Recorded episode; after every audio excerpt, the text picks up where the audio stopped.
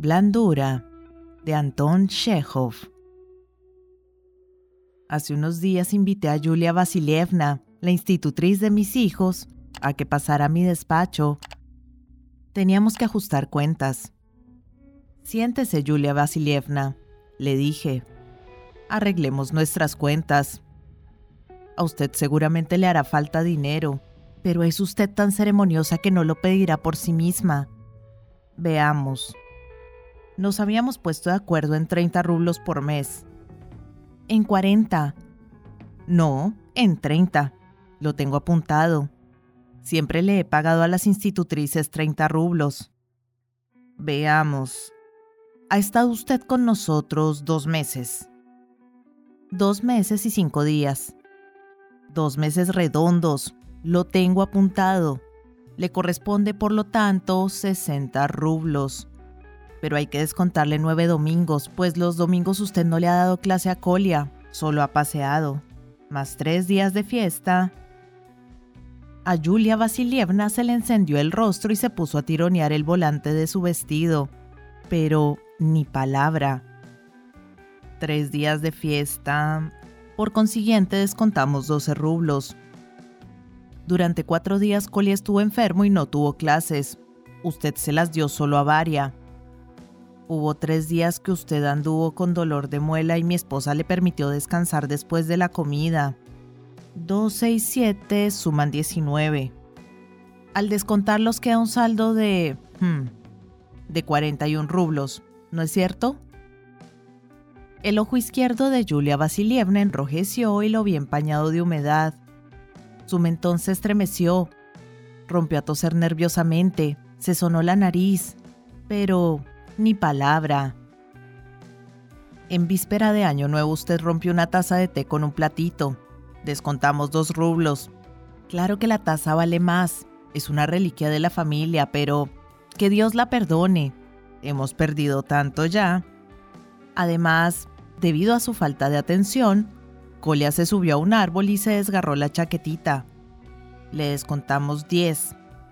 También por su descuido, la camarera le robó a Varia los botines. Usted es quien debe vigilarlo todo. Usted recibe sueldo así que le descontamos 5 más. El 10 de enero usted tomó prestados 10 rublos. No los tomé, musitó Julia Vasilievna. Pero si lo tengo apuntado. Bueno, sea así, está bien. A 41 le restamos 27, nos queda un saldo de 14. Sus ojos se le llenaron de lágrimas.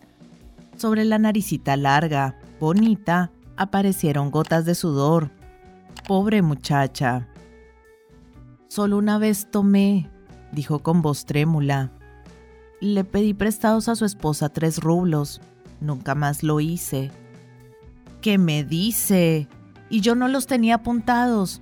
A 14 le restamos tres y nos queda un saldo de 11. Y aquí su dinero, muchacha. Tres, tres, uno y uno. Sírvase y le tendió once rublos. Ella los cogió con dedos temblorosos y se los metió en el bolsillo. Merci, murmuró. Yo pegué un salto y me eché a caminar por el cuarto. No podía contener mi indignación. ¿Por qué me da las gracias? le pregunté. Por el dinero. Pero si la he desplumado, demonios, la he asaltado, la he robado, ¿por qué Maxi? En otros sitios ni siquiera me daban. No le daban, pues no es extraño. Yo he bromeado con usted, le he dado una cruel lección. Le daré sus 80 rublos enteritos. Ahí están preparados en un sobre para usted. Pero es que se puede ser tan tímida. ¿Por qué no protesta usted? ¿Por qué calla? ¿Es que se puede vivir en este mundo sin mostrar los dientes? ¿Es que se puede ser tan poquita cosa? Ella sonrió débilmente y en su rostro leí, se puede. Le pedí disculpas por la cruel lección y le entregué, para su gran asombro, los 80 rublos. Tímidamente balbució su merci y salió.